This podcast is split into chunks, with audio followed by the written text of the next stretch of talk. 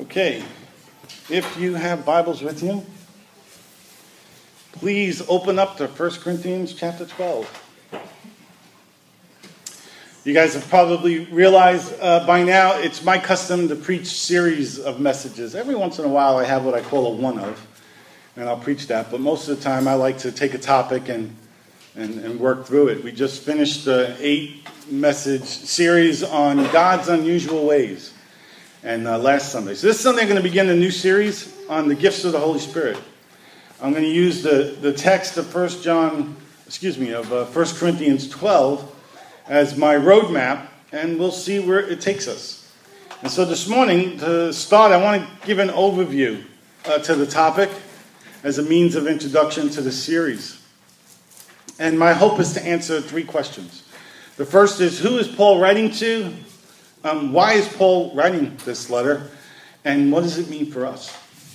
In the coming weeks, I'll take a look at the nine gifts of the Spirit listed in verses 8 to 10 of 1 Corinthians 12, which are wisdom, knowledge, faith, healing, miraculous powers, prophecy, distinguishing between spirits, speaking in different kinds of tongues, the interpretation of tongues as well as uh, the gifts of apostle, teacher, helps, and guidance from verses uh, from verse 28. So we could be on this topic for a while. I'm not sure if I'll get through one or two of the gifts each week. We'll see how it goes. I, um, for those of you who've been to my house, I've got lots of books, right? And so I was having fun yesterday digging around trying to hunt out materials. I got all this stuff, all these uh, materials that I gathered from the vineyard back in the 80s in the in the late 80s. And uh, boy, I just found like it was like finding gold. It was like, oh my goodness, stuff on, on healing and the gifts of the Spirit. So I don't know. You may not be excited, but I'm really excited about, about doing this over the next few weeks. So we'll be digging into this. So if you're, if you're in 1 Corinthians 12, follow along. I'm going to read verses 1 to 11. This is what Paul writes. He says, Now, about the gifts of the spirits, uh, the gifts of the Spirit, brothers and sisters, I do not want you to be uninformed.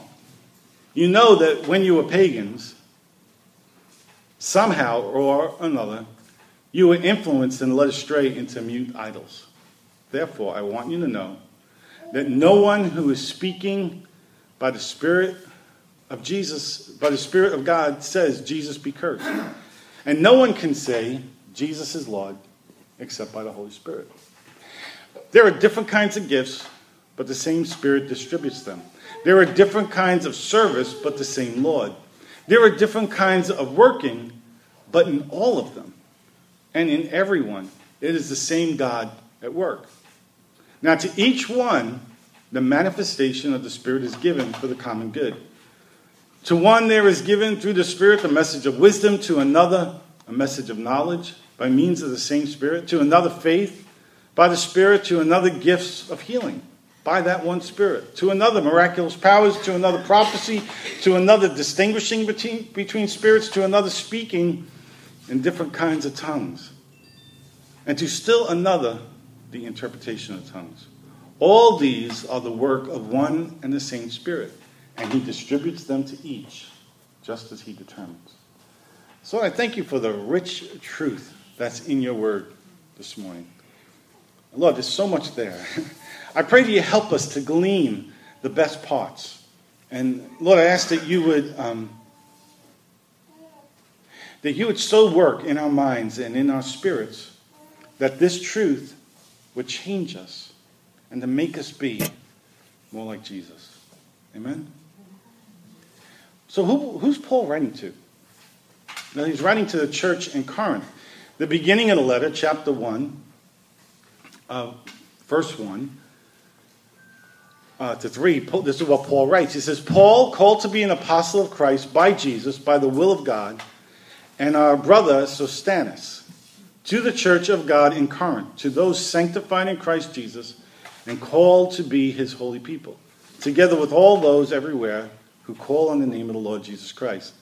Their Lord now is grace and peace to you from God our Father and the Lord Jesus Christ. This is his introduction uh, to the letter.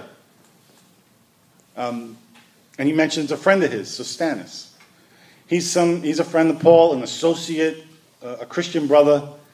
Um, some commentators believe that he's the same Sosthenes who's mentioned in Acts 18 as a synagogue leader.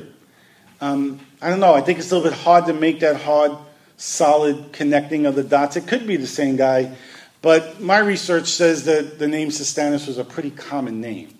It'd be like John or Tom. You know, there's lots of people with that name uh, back then. It's possible also that Sosthenes was, was Paul's scribe, that he was the guy who was, you know, taking dictation. So Paul's writing the letter, and he's writing it to the church uh, in Corinth, just in case there might be any confusion. Paul's writing to this group of people, to those sanctified in Christ Jesus and called to be holy people, together with all those everywhere who call on the name of the Lord Jesus Christ. So he's writing to the church in Corinth. He's making that very clear. So, what about Corinth? Corinth is, is a famous Greek city, about 40 miles or 65 kilometers west of Athens. Corinth was one of the, one of the great uh, cities of the ancient world. It was prosperous, it was busy, it was growing. Um, it had a rich ethnic mix. It was a center for sports and for government. It was a center for the military and for business. It, it was probably a really good place to plant a church. There's lots going on there. And the Corinthians were famous. They were very well known. And what they were known for was partying. These people could party like nobody's business. They had a well earned, well deserved reputation for their reckless pursuits of pleasure. They were famous for drunkenness and for their loose sexual morals. There was even a term for it, if I can say this correctly uh, Corinthia Zeo Corinthia Zeomia. Uh, and the term meant, it was well known in the Roman Empire, and it meant literally to live like a Corinthian. That's what it literally means. However, it was commonly understood that when you use that term, it meant to be sexually out of control. That's who these people are. To, to, or to practice fornication. So this is a wild and crazy place. Kind of reminds me of Burning Man. I've told you guys some about Burning Man, this event that you know, that I was part of a team that have done outreaches there. 50,000 people in the desert. You know, pagans are out there and they're doing all kinds of wild and crazy things, and we're, we're loving on them. Corinth, back in the day, sounds a whole lot like the Burning Man thing. But this was everyday life for them. One Bible commentator sums up his analysis of Corinth by saying all of this evidence together suggests that Paul's Corinth was at once the New York, Los Angeles, and Las Vegas of the ancient world. That's not a compliment. Commentator Leon Morris describes Corinth as intellectually alert, materially prosperous, but morally corrupt. So notice the contrast, right? Of all places that God would choose to establish a church that would have two letters, two biblical letters written about. Amazing.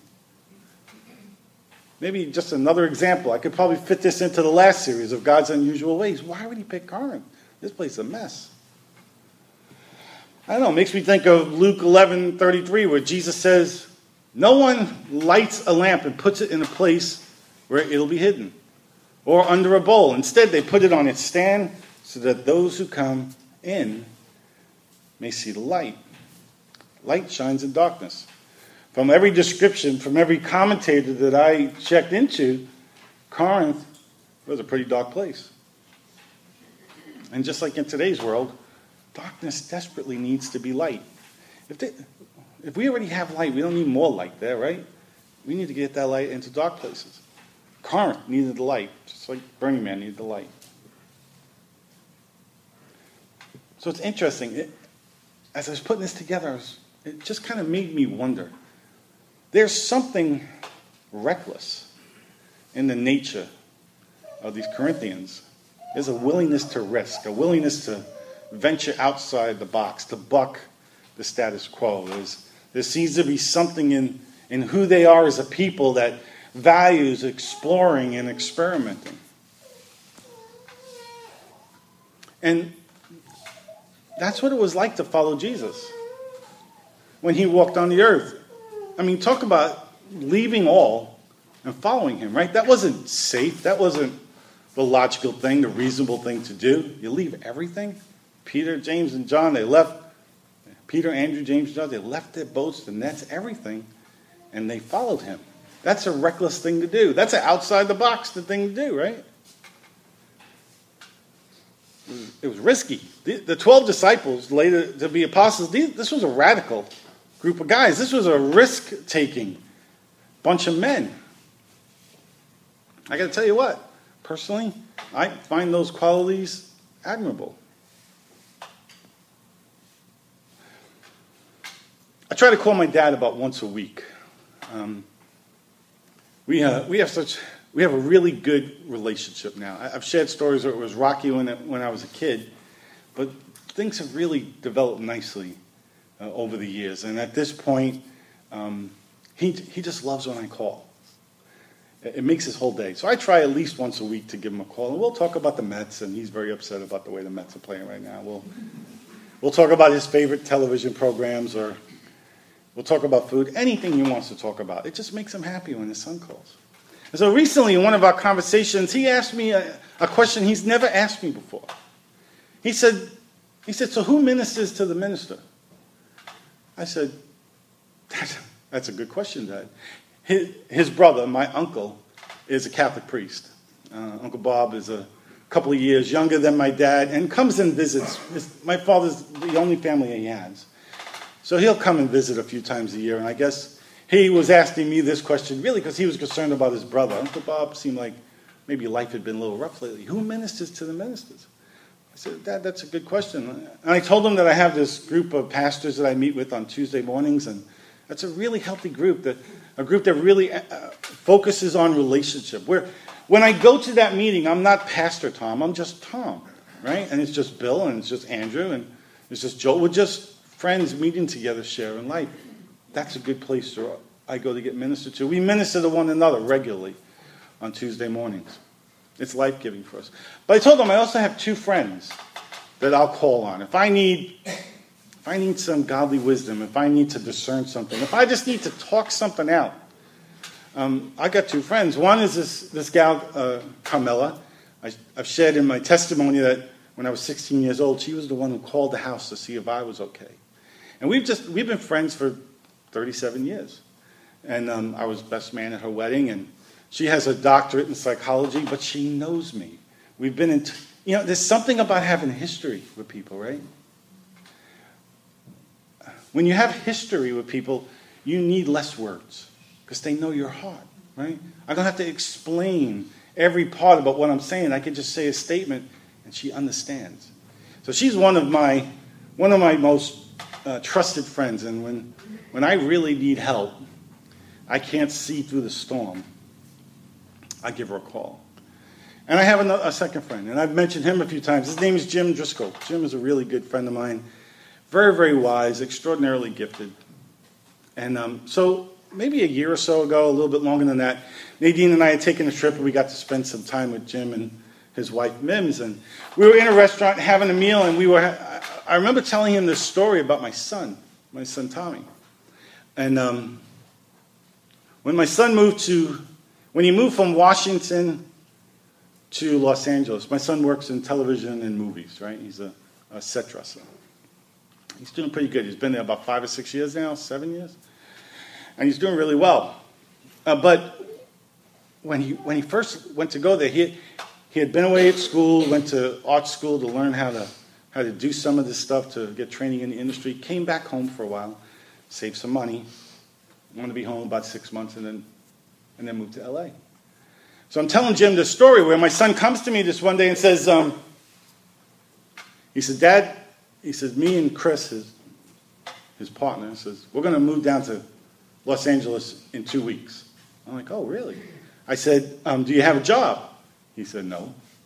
I said, oh. I said, you have a place to live? He said, no. Oh. I said, You think it might be good if you had a job and a place to live before you go down there? And so he's like, I don't know, he's about 21 at this point. And he looks at me, he says, Dad, you don't understand. I'm thinking, I don't understand. You're going to move like 15 hours away or 16 hours away without a job. without a place to live, I'm the one who understand. He said, Dad, we have a friend there. We're going to sleep on their floor. By the end of the week, we'll have a job. By the end of the, excuse me, by the end of the week, we'll have a place to live. By the end of the month, we have a job.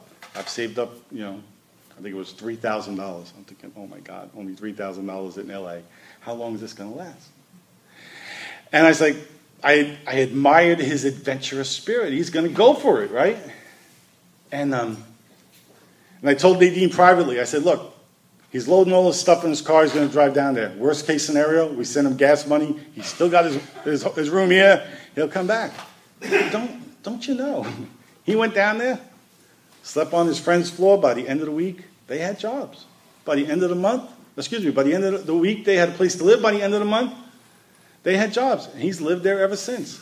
I was telling Jim about how, how much zeal, how much passion my son has for the things he feels, he feels called to do. And, and how, um, as I've gotten older, I, I used to be just like that. I used to be really zealous, you know, lots of zeal not tempered with much wisdom. But as I've, as I've gotten older, as I've become mature, I've tempered my zeal with wisdom. And um, we went on and talked about other things. But at the end, Jim prayed for me. He said, Tom, I pray that you get back some of that zeal that your son has. That you get back some of that zeal that you had when you were younger. And I haven't forgotten that day. That's kind of stayed with me. I've realized that the older I get, and maybe some of you guys can relate to this, the stronger the gravitational pull towards safety. That the older I get, the stronger the pull towards safety. And I hate it. I do. I don't want to play it safe. Erwin McManus says, a quote from him says, We all know that to play it safe is to lose the game. I don't want to play it safe. I want to be wise. But I want to live a life of faith. I want to live a life of risk. I want to be like those 12 guys who were sitting around the table with Jesus that night. I believe that that gravitational pull needs to be continually resisted. You remember this, uh, this exchange in, the, in C.S. Lewis's The Lion, the Witch, and the Wardrobe, where Lucy asked Mr. Beaver if Aslan is safe? I love Mr. Beaver's reply. He said, Safe? Who said anything about safe? Of course he isn't safe. But he's good. Right? I love that. When did following Jesus become safe? When did it become risk free? I'm not sure it was ever designed to be that. Maybe it's somewhere around the time when we traded living supernatural lives and the power of the Holy Spirit for an intellectual and academic faith. Maybe it's when we traded a Hebrew mindset for a Greek mindset. There's differences. The book that we read is coming from the perspective of a Hebrew mindset. That's who these people are. But it's been translated over the centuries and filtered through very much a Greek mindset. Here are some differences. The Hebrew mindset sees relationship as the ultimate, the Greek sees knowledge as the ultimate. The Hebrew sees faith and trust as essential. The Greek mindset sees proof and empirical evidence as essential.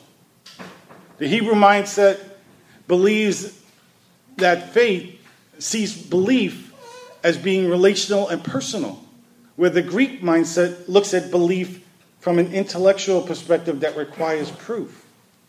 Very different. The Hebrew focuses a relationship with God as Abba, where the Greek mindset would rather focus on the attributes and the characteristics of God. And it's the difference between knowing about someone and knowing someone. I'm very concerned as a pastor that somehow this thing we call church has become an, something that we do up here in our heads as opposed to here in our hearts.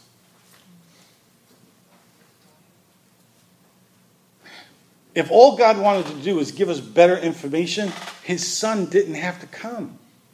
Right? The cross wasn't necessary. All that was necessary so that there could be intimacy. Actual, authentic, genuine, relational intimacy between us and our God.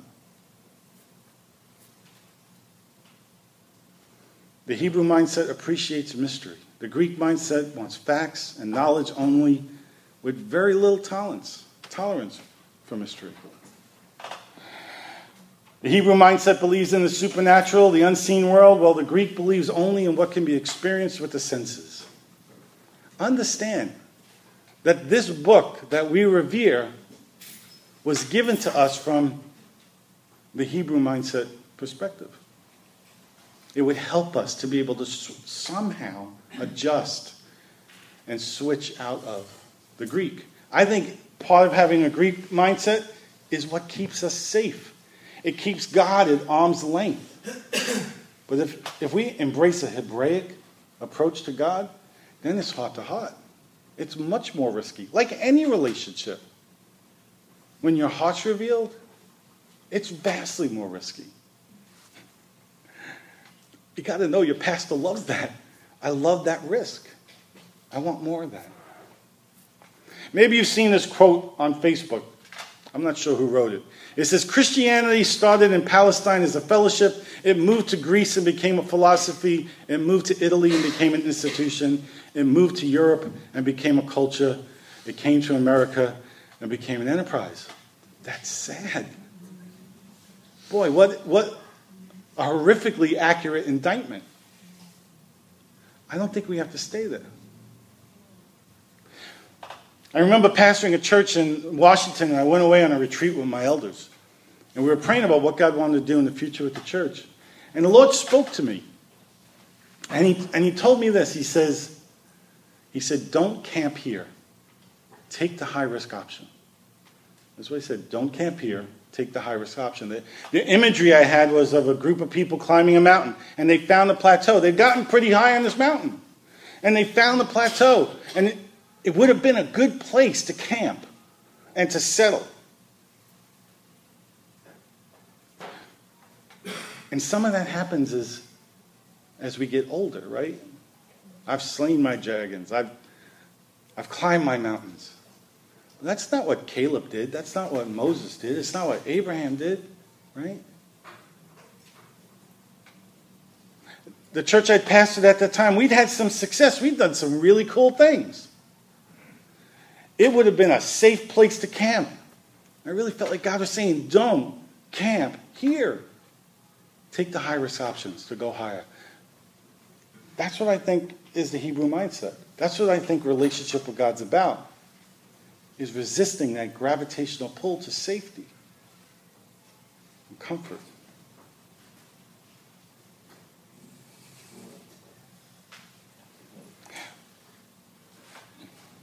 The Corinthians were vastly, just to a grand degree, they were open to the gifts of the Spirit. I think part of the culture and how they lived their lives on the dark side was an indication of their openness to the things on the light side.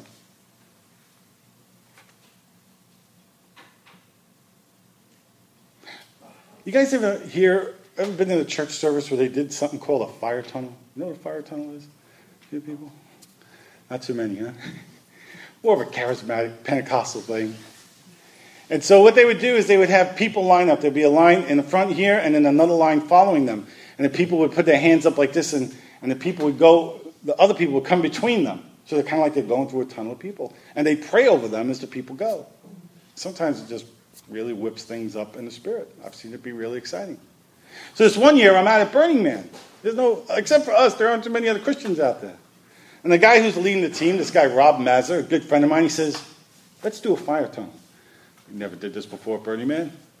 So we just go out in front of our camp, and there are thousands of people. We line up, and people are walking by. They're like, what are you doing? We're doing a fire tunnel. You want to go through? Sure, I want to go through. So they come and they begin to, initially they begin to just run through the tunnel. And Rob says, well, we're going to do this a little bit different. So before people went through, he stopped them. He says, okay. And he says, Are you ready? I said, Yeah, I'm ready. He says, Okay. Here's what he says to them. He says, Open your spirit. And they, they would do this. They would make this physical reaction where they're opening their spirit. And their spirit would open. He said, Now go through. And they were getting really, they were getting hammered by the Holy Spirit. Like that night I got saved 37 years ago. They were getting, these people had, they had no box for this. It wasn't like they'd been to some charismatic church and they're mimicking what they'd seen happen in other places. God was just touching them. It was awesome. We did it for about an hour out there, rock people's world. I loved, I loved how easily open they are. We say, okay, now just close your eyes, close your eyes, now open your spirit. They'd open up. And they were open to everything. The good news is they were open to us, they were open to a lot of other bad things while they were there too. But they're more open than about 99% of the Christians I know. I've done ministry times where, man, trying to pray for somebody, it's like they're locked in a vault. There's like a safe wrapped around them. I couldn't get through with a sledgehammer. I'm like, open up. Shields up. Don't touch me. I'm like, dude. The Burning Man just said, open your spirit. They open right up. It's amazing what we're able to do. People were set free. People were touched. Reports we get back, they're like, I was never loved like this before. I've never seen light like this before. They'd seen, they'd seen dimmer lights in the spirit. They'd had spiritual encounters with lesser lights than our God. And when they experienced the real thing, the, the truth, it blew away anything else they'd ever seen. It was amazing. I think there's something about the Corinthians that are kind of like the people at Burning Man. There's an openness. Now, they were open to everything, it was a pagan culture. They had lots of gods. That's why Paul makes it clear. This, all of these different gifts are not given by all different gods. They're all given by the one God. Because these guys have been open to everything. There's something in the Corinthians that I think was in Burning Man. And to be frank, I'd like to see a lot more it here. I'm not going to force it, but honestly, I'd like to see a lot more of it. It is for freedom that Christ has set us free. We are not living in the fullness of that freedom. I'm not. And I can tell you that you're not, whether you think you are or not. There's more. We have not exhausted the depths of what God has for us. Okay, back to Paul and his letter to Corinthians. Why is he writing this? The theme of, of 1 Corinthians is living a Christian lifestyle in a pagan society. What does spiritual freedom mean uh, to, to these new Christians? Especially when everyone around you is caught up in immorality and you're bombarded constantly by temptation. So the church in Corinth was struggling to sort out their newfound faith while living in a city overtaken with corruption and idolatry. Paul had planted uh, the church in Corinth. He'd spent about 18 months there during his second missionary journey. You can read about that in Acts 18. And this letter is written probably three or four years after that. And, and this letter to the Corinthians is really in two parts. The first part is correction, the second part is instruction. Chapters 1 to 6, Paul's correcting problems in the, in the church. There's division, there's lawsuits between believers, there's sexual sin, um, overall spiritual immaturity. Mm-hmm. Uh, chapters 1 to 6. Chapter uh, 7 to 15, Paul is instructing the church in different areas concerning marriage. He's giving them instruction about the resurrection, about some questionable practices, things like eating food that's been sacrificed to idols he kind of covers some of that in the second half of the, of the letter. Um, and he talks about public worship. And in that context of public worship, he includes chapter 12 on spiritual gifts. And then in chapter 13, the necessity of exercising those gifts in love.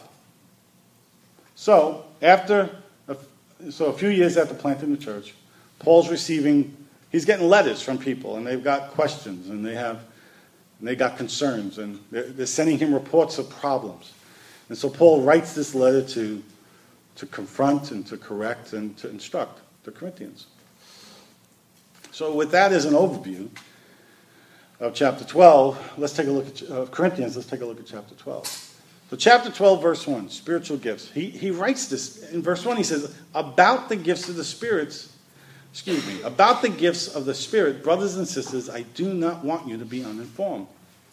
He doesn't want us to be uninformed. The New American Standard says unaware. King James Version says ignorant. The Amplified says misinformed. The message takes a little different spin on it. He says, I want you to be informed and knowledgeable. That's pretty, that's pretty clear. There's something about the gifts of the Spirit that we need to have understanding about. So in verse 4 of 1 Corinthians 12, Paul begins his instruction concerning spiritual gifts. It's important to note that spiritual gifts are operating in the early church. Notice that there's no discussion here if the gifts are operating. Mm-hmm. They're operating. It's a common practice. It comes with the territory. There's no discussion whether or not they should be operating in the gifts. They operate in the gifts. This comes with the package. This is what church does in the first century church. Paul, uh, in verses 4 to 6, makes it very, clarifies specifically who is the source of these gifts. He says it multiple times in multiple ways. So there's no mistake concerning the pagan gods in, in the culture of Corinth. All these gifts are from the one and same God. There are different kinds of gifts, but the same Spirit distributes them. There are different kinds of service, but the same Lord. There are different kinds of workings, but in all of them and in everyone, it's the same God at work. And you see how he's clarifying this is, this is the God, this is, this is Jesus, this is the Spirit of Jesus, this is our Father, this is this God. It's not the other pagans that are part of your culture. All of these different gifts, because there's something in their mindset that says this pagan gives this gift, that pagan gives that gift, that pagan, God gives another gift. Paul's trying to make it clear all these gifts come from the one, the one true God. And then Paul goes on in verse 7 to explain why these gifts are given. So if we want to explore spiritual gifts, this is important right here. Verse 7 is very important. Now, to each one, the manifestation of the Spirit is given for the common good. There are manifestations of the Spirit given to each one for what purpose? For the common good, not for bad, but for good. Not for the individual's benefit, not for the individual's promotion or reputation, but for the good of the whole community, the whole church. So if the gifts are operating in the church and it's not for the common good, then we need to re examine how those gifts are operating. Because if we're going to do it biblically, not only will the gifts operate, but it will be for the common good of the community in which the gifts are operating. I'm not misinterpreting that text, am I? That seems pretty clear. Paul expands on this value of the common good throughout the rest of chapter 12 and into chapter 13. One body, many parts, all working together. The word manifestation is an interesting word. That's a church word. You don't hear manifestation out in the world very often, right? If you're, you know, with some buddies at work, you say the word manifestation, they're going to kind of look at you funny. In church, we, have heard that term. What does it mean? I, I thought John Wimber had offered, a, I remember him sharing, uh, teaching once on this. He gave a great interpretation. A manifestation, manifest. Mani meaning hand, fest meaning festival. So the manifestation is the dancing hand of God. Manifesta- manifestation of Spirit is the dancing hand of God going across the room. He touches one person, they laugh. Another person, they cry. Another person, they shake. Another person, they prophesy. It's the dancing hand of God. I like that. That's a good way to describe manifestation of Spirit. Amplified, instead of saying manifestation, says spiritual illumination. Now, let me take just a note here, just a little theological point. Manifestation doesn't mean God is suddenly more present. I know in the history of the vineyard, the term come Holy Spirit um, has a richness in our history. And it leaves us with a misunderstanding to think that God isn't here and we invite him to come, and then he comes. Well, that's not, that's not really accurate theologically. He's, he's everywhere, he's omnipresent, he's in all places at all times. And as believers, he lives within us. That's not like he left and he's coming back, right? Ephesians 3:17 says he lives within us. Hebrews 13:5 says that he'll never leave or forsake us. Matthew 28:20 Jesus says I'm always that he's always with us. So a better understanding of the manifestation of the Spirit, rather than inviting, asking the Holy Spirit to come, would, would be this. When the manifestations of the Spirit come, it becomes more apparent to us. Not that he comes any more or any less. He is, he always is. It's not him who changes his intensity of his presence, but us who change in our understanding or our sensitivity of his presence. God gives different gifts. Verses 8 to 10 gives a whole list of them that I, I referenced before. Verse 11 tells us that God distributes them as he determines. It's a God thing. He does it as he seems fit. Remember, his ways are not our ways. He knows better. It made me think of, you know, God gives gifts as he seems best. It's kind of like I don't buy my own clothes anymore. I can't remember the last time Nadine let me buy my own clothes, right? She buys me clothes that she seems that will fit me best. That's kind of like how God gives the Spirit.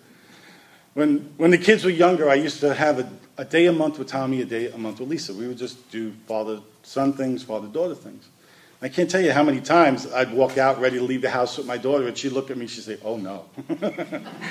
she says, Ma, he can't dress like that. So for years, either my daughter or my, my wife would buy clothes for me as they, as they determine what they see best fits. That's how God gives gifts to us, kind of like my wife and daughter dress something. That makes sense? oh, no, you're not, she would look at me. I am not going out with you like that. Ma, make him change. uh, I love her so. In verses 12 to 26, which we didn't read today, Paul drives home the point that the gifts function together in the church like the parts of a human body. We need one another. We're, more than that, like the parts of a body, we're dependent upon one another. So if you have spiritual gift that you can see in the spirit, you're the eyeball of the body. I'll tell you what, you still need an eyelid. You still need tear ducts. It would be really good if that eyeball was in a head that had a neck that could turn around. Because I don't care how high a mountain is, you take that eyeball, put it on a pinnacle of Mount Everest, all it can do is look in one direction. The eyeball needs the rest of the body. All the parts are important. Anybody ever stubbed a toe, right? right? That becomes the most important part of your body in that, in that instant. All the parts are necessary. So, to sum up Paul's instructions concerning the gifts of the Spirit, he doesn't want us to be ignorant concerning the gifts. I don't want you to be ignorant concerning the gifts. When the elders invited me to come and serve this church, one of the things they asked for is that I could help bring uh, more of the activity of the gifts of the Spirit in the church. This is what I want to do. This series will be giving you instruction concerning that. He doesn't want us to be ignorant concerning the gifts. I don't want you to be ignorant concerning the gifts. Paul tells us that it's the one true and same God. He's the only source of these gifts. That there's diversity in the gifts, but it's the same God. And that they're given for the good of the whole community. And they're given as God determines. And not only that, these gifts are interdependent on one another. So, what does this mean for us? If the gifts of the Spirit operated in the early church, it's fair and it's biblical to say that they ought to operate now, here and now. So, to that end, we too ought not be ignorant concerning the gifts. In a group this size, I don't know, is there 100 people here today? There ought to be the benefit, there ought to be benefits, there ought to be common good to our church for different gifts operating in our midst.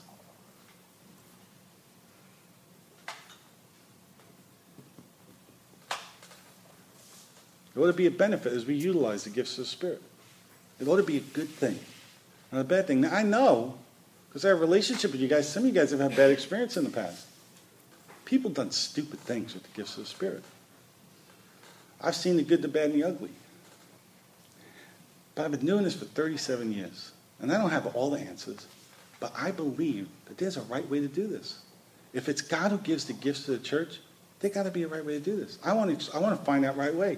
I want to find that right way that's really God, that's not man making stuff up, that's really life giving, and it's the common good for the whole community. It's a biblical mandate that I can't shake. But here's the rub how do we do it? As John Wimber used to say, how do we do the stuff? How do we do it here? How do we do it in this culture? How, we, how do we do it at Charlottetown Community Church? How do we do it on Prince Edward Island? Well, there's three ways that it worked in my life. Number one is information. Did I get wise instruction? And I've gotten some wise instruction. I've met some amazingly gifted people, and, and they've offered to me the wealth of, of their history and their experience. So, wise instruction, I think, is part of how we get from here to there. What else? Impartation. From those who have more experience. Every time someone would come to my church who had elements of a relationship with God that I didn't experience, I wanted what they had. And I'm not sure exactly how it works, but I do know this. I mean, Jesus breathed on the disciples and they got the Holy Spirit. They, the apostles laid hands on people and they were baptized in the Spirit. There's a way, a transference, an impartation, for lack of a better word, that can happen. I've had people impart to me. I'd like to have some of those same people come and impart to you. And anything I have, you're welcome to if you want. I'm happy. Freely I receive, freely give. So instruction, impartation is the second. And the third one is this exploration. Information, impartation, exploration. This is that whole risk part that I spent so much time talking about earlier. At some point, man, if you want to walk on the water, you've got to get out of the boat, right? At some point, there's a risk. And, and because I know it's risky, that's why I spent the first months I was here talking about love. If we love one another, if we're convinced that the Father loves us, it becomes a safer environment to risk. It becomes a safer environment to fail. It becomes a safer environment to experiment and to explore and to learn new things. I think that's how it works.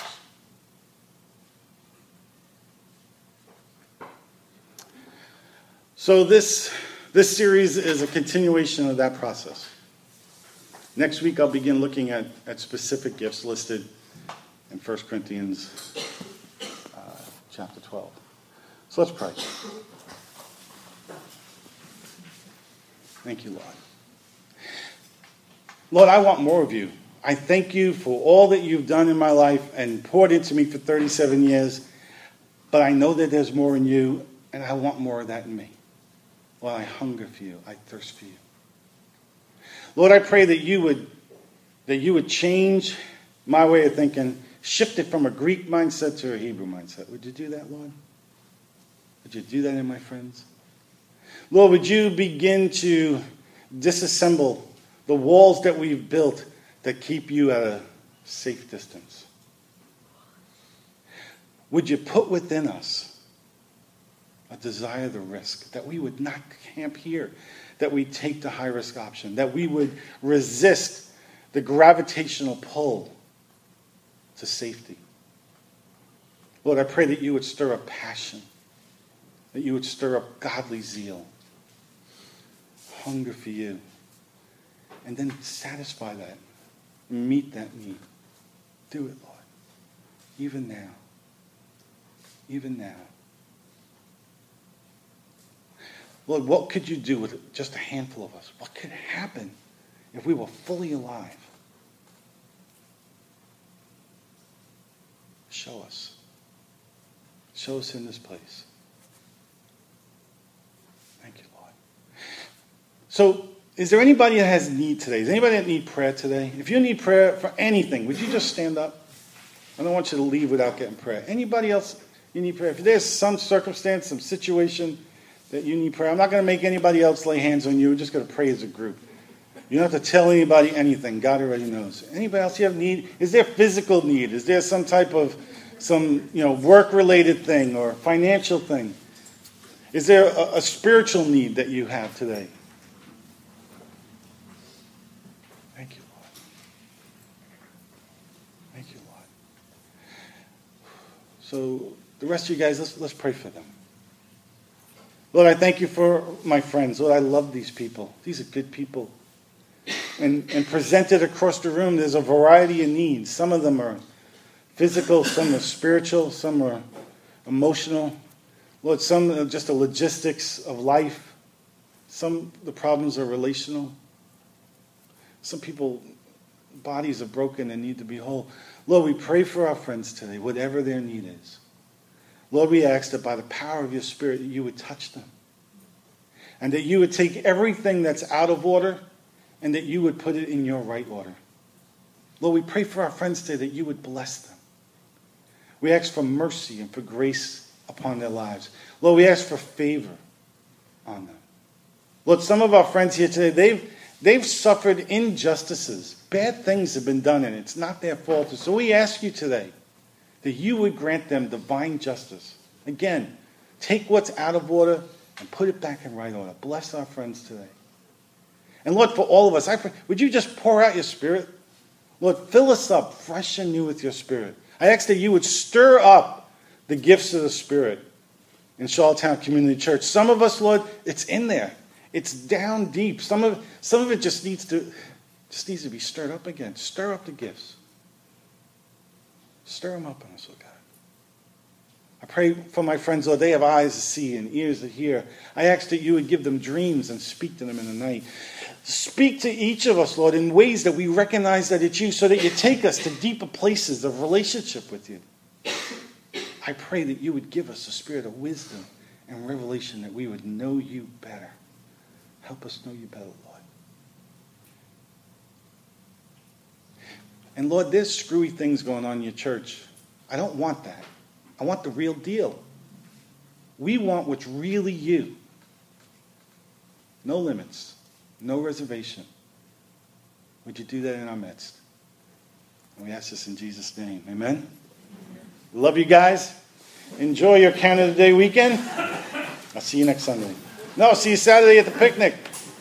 11 o'clock in the Cove.